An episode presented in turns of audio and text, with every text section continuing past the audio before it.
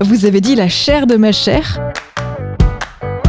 alors dans le sens strict, la chair de ma chair fait allusion à Ève qui a été créée à partir d'une côte d'Adam.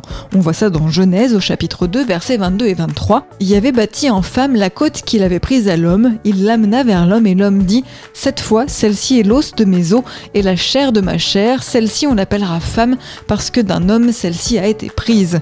Dans le texte hébreu, il fait un jeu de mots intraduisible en français Kierkegaard, qui estime que la femme n'est pas vraiment propre à une activité intellectuelle, fait remarquer que Dieu a pris une côte à Adam et pas des particules de son cerveau. Hors du contexte religieux, être la chair de ma chair est employé pour exprimer un attachement très fort. Extrait du livre Expression biblique expliquée de Paul Desallemands et Yves Stalloni, paru aux éditions Chênes.